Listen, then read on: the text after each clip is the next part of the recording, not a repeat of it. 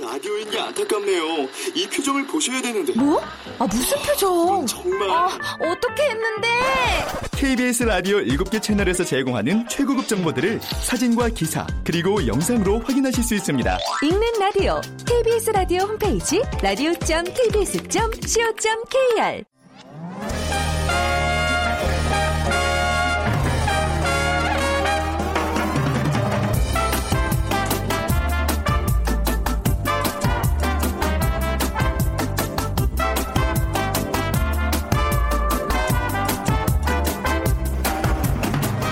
안녕하세요. 빅데이터로 보는 세상 아나운서 최현정입니다. 오늘이 어제보다 더 추운 것 같아요. 어, 강원 산간 지역에 한파주의보가 내려지면서 초겨울 기습 추위가 찾아왔습니다. 지난해의 경우에는 12월 26일 첫 한파주의보가 내려진 것에 비하면 무려 두 달 가까이 빠른 셈인데요. 자, 이번 추위의 원인은 시베리아의 한기 때문입니다. 이렇게 갑작스럽게 찾아온 추위는 겨울 용품 매출에 영향을 주고 있습니다. 전기 히터 매출은 작년 같은 시기에 비해서 22.7% 지난주보다 5배 이상 급증했고요. 겨우철 대표 먹거리인 호빵 역시 어, 지난달 24일과 비교해서 두배 가까이 매출이 증가했다고 하네요.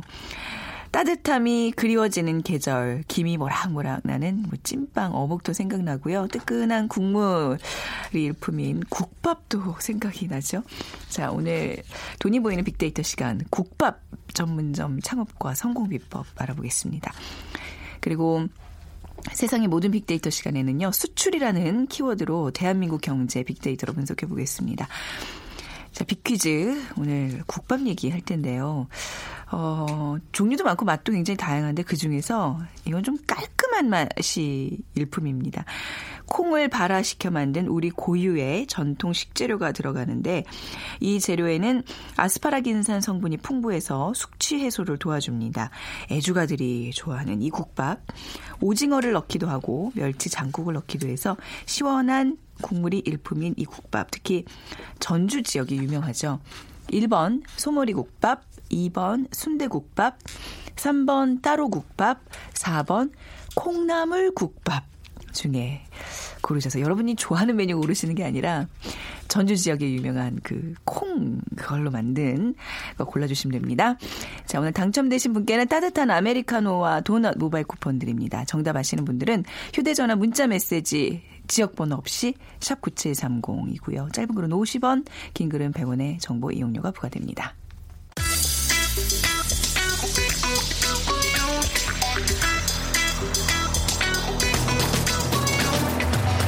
오늘 여러분이 궁금한 모든 이슈를 알아보는 세상의 모든 빅데이터.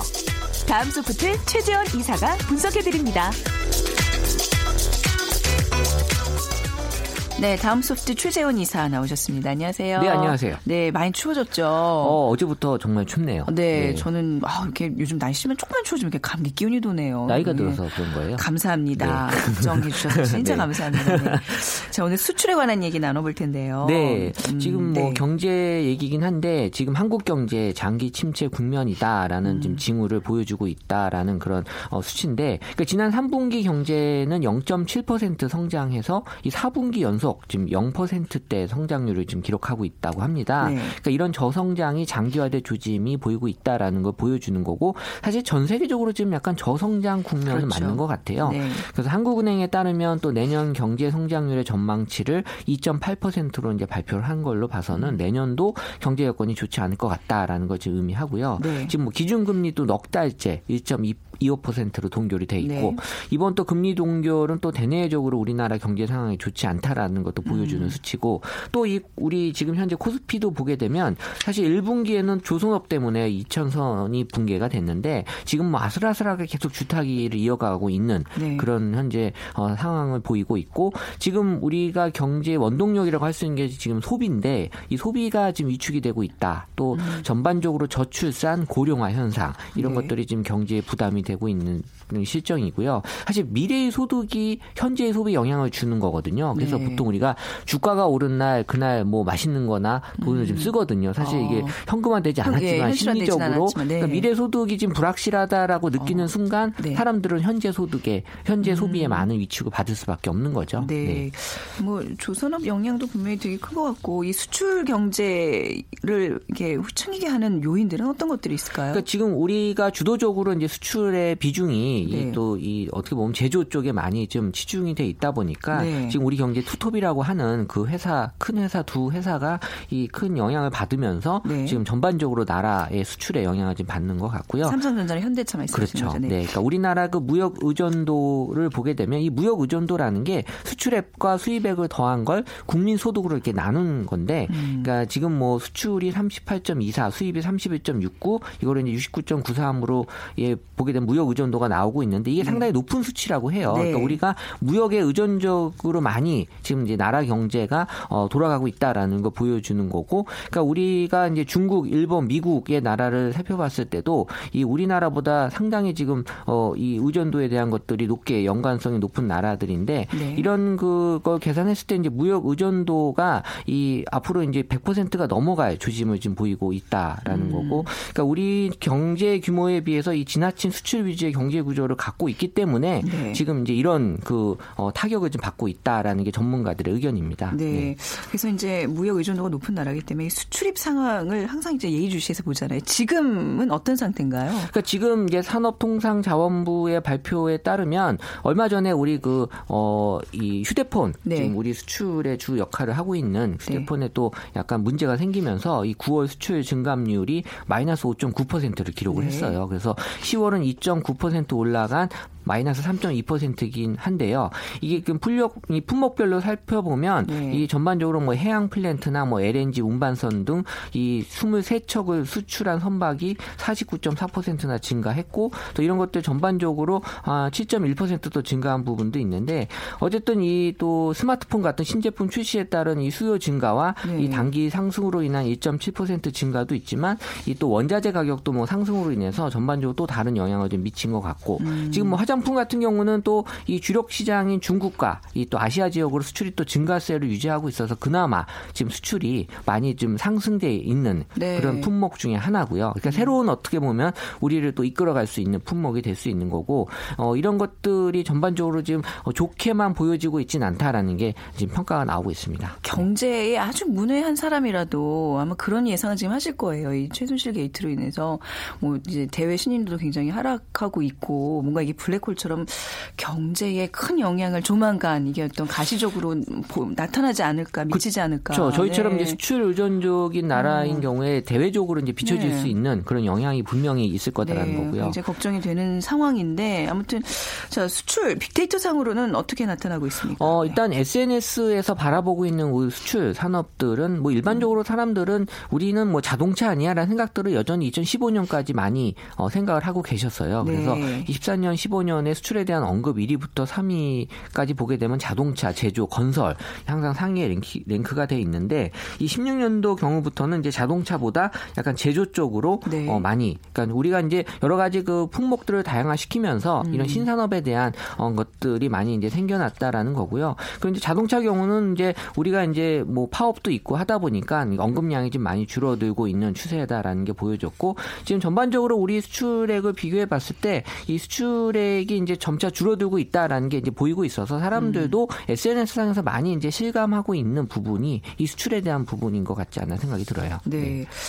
자, 지금 이제 뭐 수출에 대한 어떤 우려 섞인 전망들을 좀 해보는 건데, 앞으로 어떤 모습으로 변화하는 것이 옳을까요? 어떤 방향을 좀 잡아야 될지. 네. 어떻게 보면 우리나라는 이제 자원이 많지 않은 음. 나라다라고 해서 이 그 자원을 수입을 해서 이 재가공을 하고 또 네. 재수출하는 것을 어떻게 보면 주업으로 삼고 있는 나라였잖아요. 그러니까 그렇기 때문에 이 기업들도 이런 제조나 이런 쪽에 많이 좀 음. 어, 의존 연도가 높게 형성이 돼 있긴 한데 어 지금 어떻게 보면은 이 제4차 산업혁명이 이 제조혁명이라고 할 수도 있거든요. 네. 이런 그 제조에 좀 중심을 두고 있는 하지만 그 제조가 어 예전처럼 소품종 대량 생산이 아니라 이 다품종 소량 생산으로 나아가고 있기 때문에 네. 저희처럼 이렇게 어 제조업 중심의 국가에서는 좀 영향을 많이 받을 수밖에 없는 상황이고 그렇기 때문에 우리가 돌파구를 좀 찾아야 될 필요가 있다라는 건데 사실 일본도 지금 이제 영향을 많이 받은 나라 중에 하나였거든요. 네.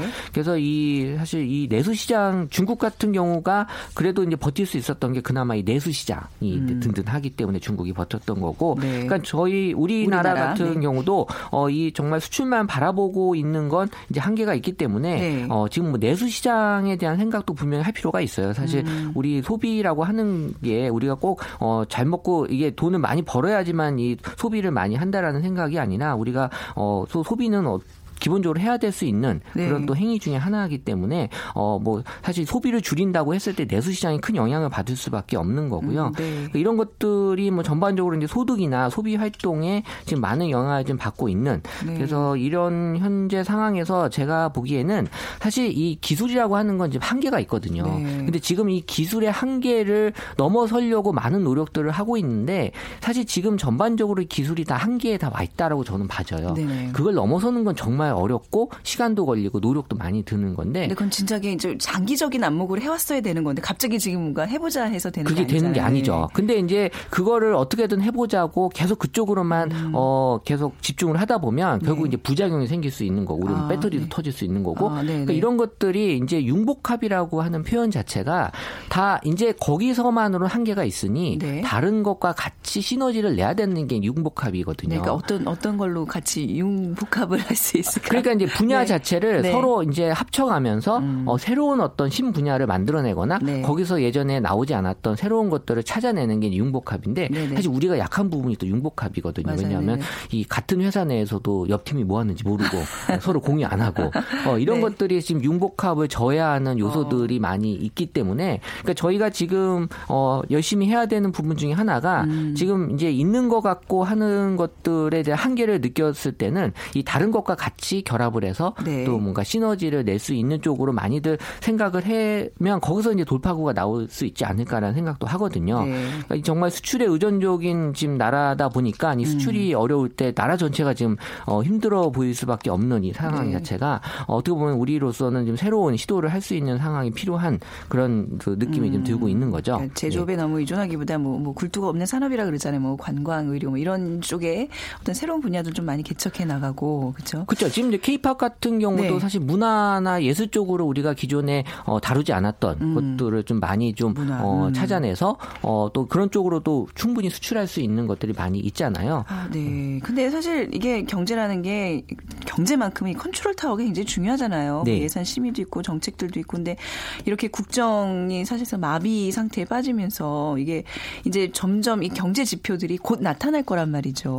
그렇죠. 걱정이 이제 아니 들수 없습니다. 2016년 12월이 됐을 때 이제, 네. 이제 이런 결과적인 것들이 이제 다 네. 나타나긴 할 텐데 그 저, 제가 분석을 했을 때 보통 이제 이 희노애락을 분석을 하거든요. 음. 네. 국민들이 갖고 있는 어떤 지금의 감성인데 이게 사실 희와 락이 커져야지 사람들의 소비 심리가 많이 그렇죠. 좀 네. 이렇게 발동이 되면서 내수 시장도 그렇고 전반적으로 좀 활력을 찾는데 지금 이제 10월 접어들면서 나타나는 심리는 이 노와 애의 심리가 훨씬 더 지금 커져 있어요. 음. 음. 그 중에서도 약간 절망, 슬픔 이런 것들이 크다 보니까 심리적으로 어떤 소비에 대한 심리가 약해질 수밖에 없는 거고 네. 이런 것들이 전반적으로 지금 어 글로벌 경제에 안 좋은 상황에서 어 또 이 내수 시장까지도 같이 안 좋게 되는 네. 상황들이 겹쳐지기 때문에 더 악순환이 지금 음. 되고 있지 않나 이런 것들이 지금 뭐 한순간에 풀어나진 않겠지만 어 좀 생각을 해서 네. 좀잘 풀어 나가야지만 우리 경제 꼭 이제 다시 바로 세워야 되잖아요. 그렇죠. 네. 매년 뭐 세월호, 메르스 등등 해서 이제 올- 올해 이 사태까지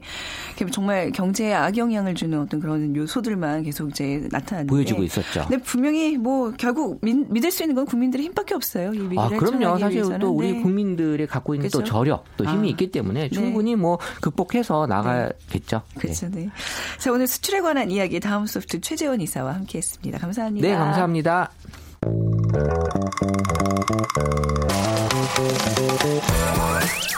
보이는 빅데이터 창업피아 이홍구 대표와 함께합니다. 네, 창업 컨설턴트 창업피아의 이홍구 대표와 함께하겠습니다. 안녕하세요. 네, 안녕하세요. 자, 네. 오늘 빅 퀴즈 네. 부탁드릴게요. 네. 자, 오늘같이 추운 날 따끈한 국밥 한 그릇 생각납니다. 네. 그 중에 하나입니다. 아, 콩을 발화시켜 만든 우리 고유의 전통 식재료가 들어가는데요. 이 식재료에는 아스파라긴산 성분이 풍부해서 숙취 해소를 도와줍니다. 특히 어, 이 애주가들에게 인기 만점이죠. 아, 오징어를 넣기도 하고 멸치 장국을 넣기도 해서 시원한 국물의 일품인 이 국밥은 아, 특히 전주 지방에서 굉장히 유명합니다. 예. 아, 다 먹고 싶네요. 1번 소머리 국밥, 네. 2번 순대국밥, 3번 따로국밥, 4번 콩나물 국밥. 네, 이거 이제 술안을 따로 이렇게 주잖아요. 아, 뭐. 그러면 그 술안에다가 김을 퍽 얹어서 저는 그냥 국밥에 같이 넣어서 익혀 먹는데 아. 술안을 먼저 호로록 먹고 네. 요거 드시는 분들도 있고 이 원래. 뭐 먹는 요령이? 있잖아요. 네. 이따 가르쳐 드릴게요. 아 그래요? 어, 따로 이따가. 방법이 있어요? 네. 오, 그렇게. 오, 알겠습니다. 콩나물국밥 얘기 좀 할 거거든요. 아, 그래요? 네, 오늘 네. 점심은 어, 콩나물국밥을 좀 먹을 건데. 회사 앞에 맛있는 집한두 군데 있어요. 그렇죠. 어, 네. 뭐 오피스가에는 콩나물국밥집이 항상 있는데 어. 예, 그 얘기도 이따가 성공 사례 통해서 제가 말씀드리도록 하겠습니다. 돈 답을, 내는 얘기는 다 얘기를 하시네 그냥. 제가요 지금요 아무 말도 안 했는데요. 했거든요. 휴대전화 문자 메시지 지역번호 없이 샵 9730으로 정답 보내주시기 바랍니다. 짧은 글은 50원, 긴 글은 100원의 정보 이용료가 부과됩니다. 아, 날씨가 확실히 갑자기 너무 추워졌잖아요. 네. 저도 오늘 아침을 잘 안 먹는데 음. 집에 설렁탕이 있어서 뜨뜻하게 데워 먹고 왔습니다. 뭔가 이렇게 그런 음식들이 생각나는 계절이에요. 맞습니다. 네. 뭐 국밥하면 옛날부터 우리나라 사람들이 좋아하는 대표 음식이라고 할 수 있죠. 그렇죠. 뭐 우리나라 사람은 일단 뭐 탕민족이라고 불릴 어. 만큼 네 국에다 밥 말아 먹는 것을 네. 좋아하고 특히 뭐 엄마들이 아이들 특히나 가을 겨울 때는 뭐 저희 집도 그런 데 네. 일단 밥에다가 아까 말씀하신 따뜻한 국물만 음. 이렇게 먹고 나가도 굉장히 어 몸이 따뜻해지잖아요. 네. 그래서 우리나라 사람들 옛날부터 그렇게 또 옛날 요즘은 좀 그렇지만 옛날에 또 많이 또 추웠잖아요. 우리나라가. 더 추웠죠. 그러니까 네. 국에다 밥 말아 먹는 것이 일상화됐었고 이게 그 과거의 문서를 하나 좀 찾아보니까요. 이 장국밥이 1800년대 말에 시전서라는 음. 그 문서가 있고요. 특히 이 시전서에 그 음식과 관련 관련된 그런 그 문헌이 많이 나오더라고요. 네. 그리고 규곤 요람이라는 곳에 그 나오는데 궁중 의계의 잔치나 행사 때 군인이나 악공들이 예, 이그 국밥을 먹었다는 이런 기록들이 많이 나와 있고요. 또 장국밥은 국수 대신 밥을 만 것으로 네. 기름진 고기를 장에 졸여서 그 작물을 밥 위에 붓는다 이렇게 나와 있습니다.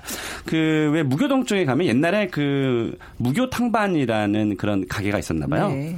그 옛날 그 임금이 헌정도 그 사복을 갈아입고 어. 어, 거기서 먹었다. 네. 음. 뭐 이런 그, 이 문헌도 나오더라고요. 그러니까는 옛날부터 국밥은 어, 우리나라의 이제 대중 음식이다. 그리고 최근에 음. 또이 국밥 전문점들이 또 창업 시장에 많이 또 나오고 있는 아, 상황이에요. 그래요? 또 어. 개인적으로는 왜 특히 이제 김영란법이라고 부르는 이제 네. 그 우리 어제도 제가 사실은 일식집을 갔었는데 어, 네. 아 일식집이 완전 직격탄을 맞았더라고요. 아. 그러니까 아무래도 좀 고가다 보니까. 저희 테이블 말고는 손님이 아예 없는 거예요. 어. 어, 그래서 물어봤더니 특히 거기 네. 이제 오피스 가거든요. 그래서 그때 제가 생각한 게 뭐냐면 역시나 이제 3만 원 이상 되는 것들은 뭐 그때 방송에서 말씀드렸지만 힘들다고 했잖아요. 그래서 네.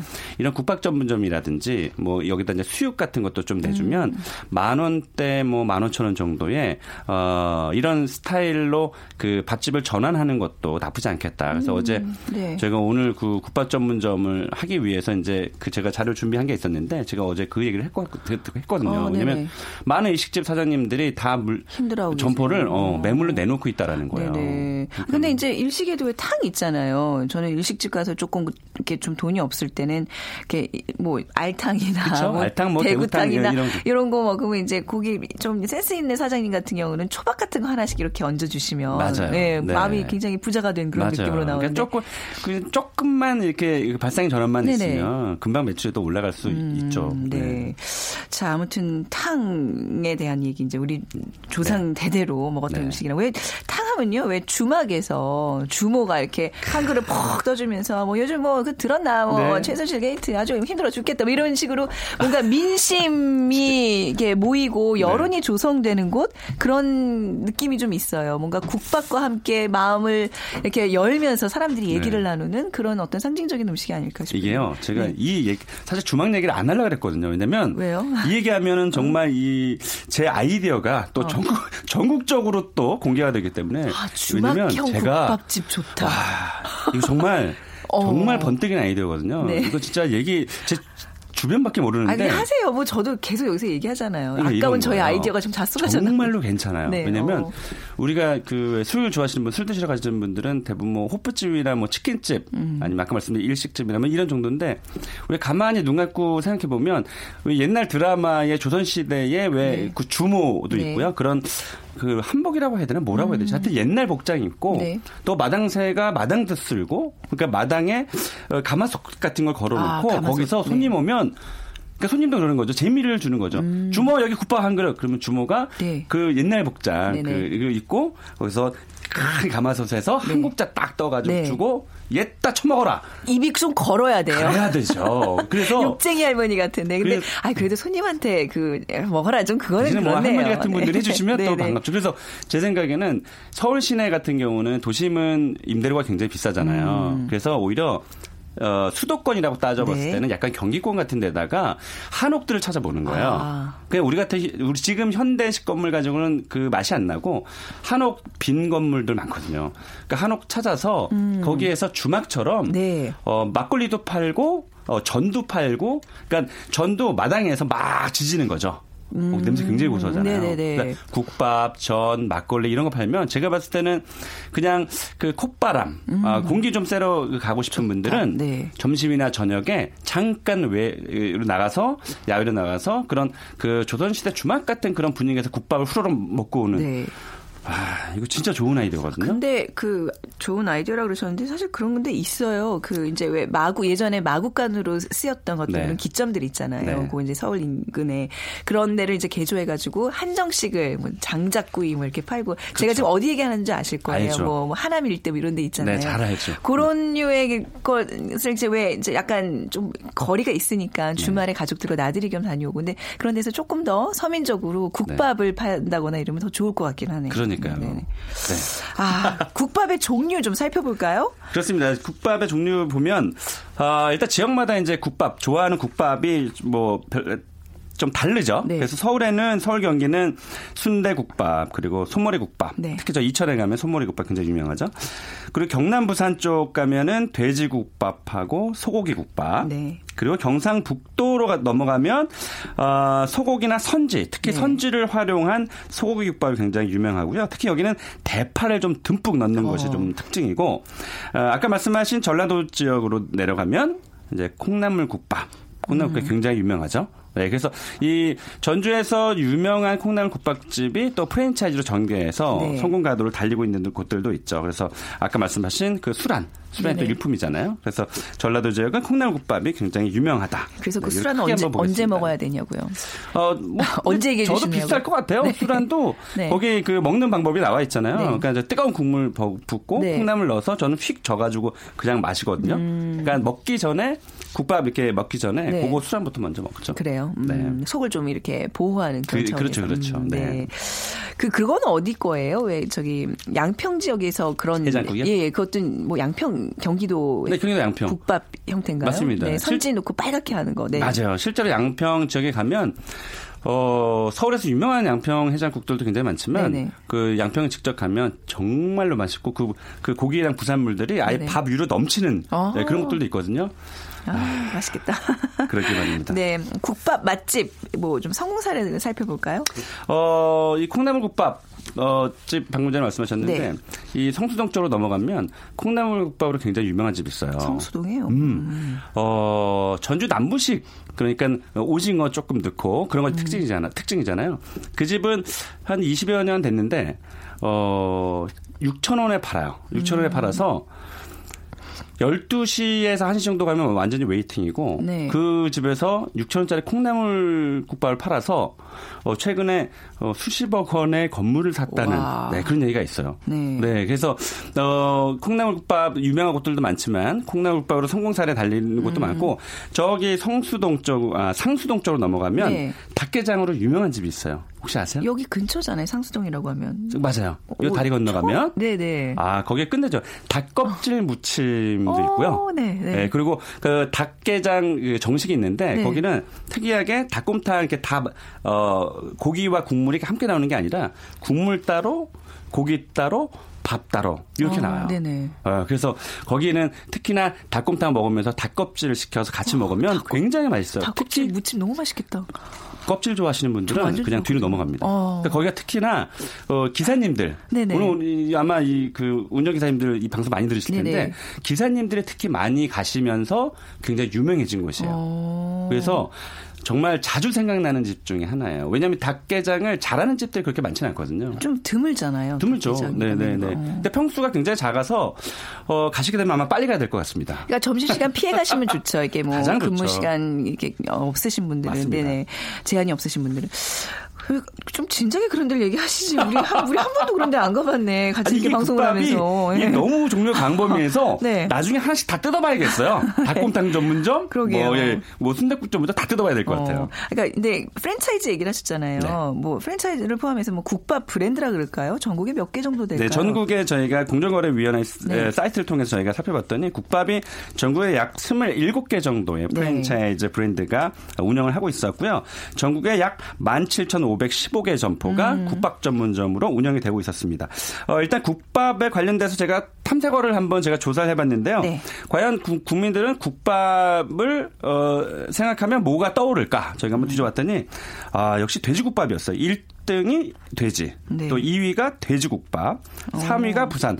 최근에 이 부산의 돼지국밥 전문점이 사실 뜨고 있어요. 그러니까 어, 제가 봤을 때는 순대 몇 개 안 들어간 거거든요. 사실은 네. 서울에서 왜 순대국밥 그러면 순대 빼고 그것은 이제 돼지국밥이라 불리는데 네. 부산에서 굉장히 유명하죠. 그리고 8위에는 콩나물, 음. 어, 9위에 국물, 10위 점심. 이래서 돼지국밥과 콩나물 국밥은 어, 국민들이 좋아하는 대중 아이템이다. 네. 그래서 창업 아이템을 이쪽으로 어, 생각하시는 것도 좋을 것 같습니다. 네, 국밥집을 이제 좀 창업을 할때 네. 이거는 뭐 좀 얼마나 되는 거- 곳이에요? 국밥집이라는 것은. 네. 결국은 뭐 어, 자리 싸움일 것 네. 같은데요. 뭐 국밥 그러면 뭐 굉장히 큰 규모로 할 필요까지 없겠죠. 음. 특히나 뭐 소자본 창업자분들은 1억 원 이내로 창업이 얼마든지 가능하거든요. 네, 네. 요즘에 또 강남 일대를 중심으로 해서 공실이 굉장히 많아졌어요. 그러니까 네. 비어 있는 점포들이 굉장히. 많아졌거든요. 그렇죠. 여의도도 좀 그렇더라고요. 아, 뭐 네. 강남은 되게 심각 해요. 어. 그러니까 심지어 제가 얼마 전에 강남역에 네. 강남에 사람들 굉장히 많이 가잖아요. 네. 강남역 그러면 우리나라의 완전 그냥 대표 상권이거든요. 음. 근데 거기에 어. 모 제과점, 모 제과점 두 개가 예전에 에, 어, 피사와 에, 엔사. 예, 그쵸? 네네. 피사. 아, 이 브랜드를 얘기를 하면 네네. 뭐 굉장히 유명한 브랜드 딱 두 개가 대로변에 딱 어, 어. 자리하고 있었어요. 네. 어, 나중에 이제 이게 얼마 이제 못 버티는 거죠. 거기 월세가 정말로 장난 아니거든요. 그래서 뒷골목 들어갔는데 그, 자, 그 대로변에 그 자리가 임대료 나와 있더라고요. 와, 임대료를 제가 여기서 말씀 못 드리겠습니다. 너무 어, 너무 비싸서. 너무 비싸요. 뭐 억- 억 단위이니까. 예. 그런데 그- 이제 이런 곳은 아니어도 네. 그 특히 오피스가 쪽으로 좀 가면 공실, 그러니까 비어있는 점포를 얻으시면 음, 사실 월세와 보증금은 어, 월세를 올리, 올려주면 보증금 내릴 수 있잖아요. 네. 그래서 보증금을 한 1, 2천만 원 정도에서 시설, 인테리어 이런 거 다 하면 음, 다 해봤자 한 1억 원 정도 뭐 이내로 창업이 가능하니까 음. 네. 우리가 뭐 서울에서도 뭐 창업 그러면 뭐 3억 상 막 이러는데 그렇게까지 할 필요는 없을 것 같아요. 그러니까 네. 처음 장사하시는 분들은 또 조금 그 낮게. 낮춰서 맞아요. 그럼요. 네. 그러니까 1억 원 작게 해서. 오히려 네. 줄을 세우는 게 아. 대박집의 요령이거든요. 네네. 그래서 일부러 막 테이블도 빼기도 하잖아요. 아, 네, 그래서 아, 일부러 그러는 것도 있어요. 네, 그 유명한 백종원 씨도 그런 얘기를 했었어요. 네네. 어, 테이블이 10개를 들어갈 정도의 규모라면 두 네. 개는 자기는 뺀다. 아. 어, 일부러 줄을 세운다는 거죠. 네네. 그런 것처럼 좋은 인테리어는 역시 사람이거든요. 맞습니다. 사람이 네. 바글바글 돼야 되죠. 근데 이제 우선 국밥은 맛있어야 돼요. 이 국밥이라는 건 정말 정말 그 엄마의 맛, 네. 뭔가 예 MSG의 맛이 아니라 어떻게 어떻게 해야 될까요? 성공 비법. 아, 물론 맛은 당연히 기본인 거고요. 저는 항상 5%를 얘기하거든요. 5%. 어. 5%가 작은 것 같지만 큰 차이거든요. 그러니까 뭐냐면 어, 먹을 걸 주더라도 국밥을 주더라도 안에 있는 부산물이라든지 이런 고기들을 5%를 더 줘라는 더 거죠. 줘라. 네. 그러니까 기본에 생각하고 있는 것보다 기본적으로 생각하는 양보다 5%를 더 줘라. 네. 그러면 단, 반드시 그 사람은 단골이 될 수밖에 없거든요. 네. 그래서 근데 그런 것을 좀 아끼려고 사람들이 아. 많이 하다 보니까 그렇게 되는 거고요. 특히 고깃집 같은 경우는 네. 음. 점심에 국밥을 팔아주는 게 좋습니다. 네, 왜냐하면 점심 매출을 이 국밥을 팔아서 점심만 100만 원 이상 파는 집도 있거든요. 그러니까 고깃만 저녁에 그냥 네네. 드립다 팔지 마시고 네. 오피스 같은 데는 점심에 네. 국밥 하나만 잘 만들면 아. 그거 가지고도 충분히 인건비 월세 낼 수 있거든요. 네, 네. 그런 전략을 좀 가져야 될 것 같습니다. 안에 뭐 오징어든 소고기든 듬뿍듬뿍 5%, 줘라. 그냥 5%. 5% 5%가 어딘데요, 네. 자, 오늘 국밥의 창업 이야기 창업피아의 이용구 대표와 함께 들어봤습니다. 감사합니다. 네, 고맙습니다. 자, 오늘 정답은요. 4번 콩나물 국밥입니다. 2147님, 시루에 콩나물 길러 먹었던 옛날 추억이 생각납니다. 1391님, 시원하고 칼칼한 맛, 새우젓을 곁들이면 더해지죠 하셨는데 오늘 콩나물 국밥 찾으시는 분들 많을 것 같네요. 자, 빅데이터로 보는 세상 오늘 마무리하고요. 내일 오전 11시 10분에 다시 찾아뵙겠습니다. 지금까지 아나운서 최현정이었습니다. 고맙습니다.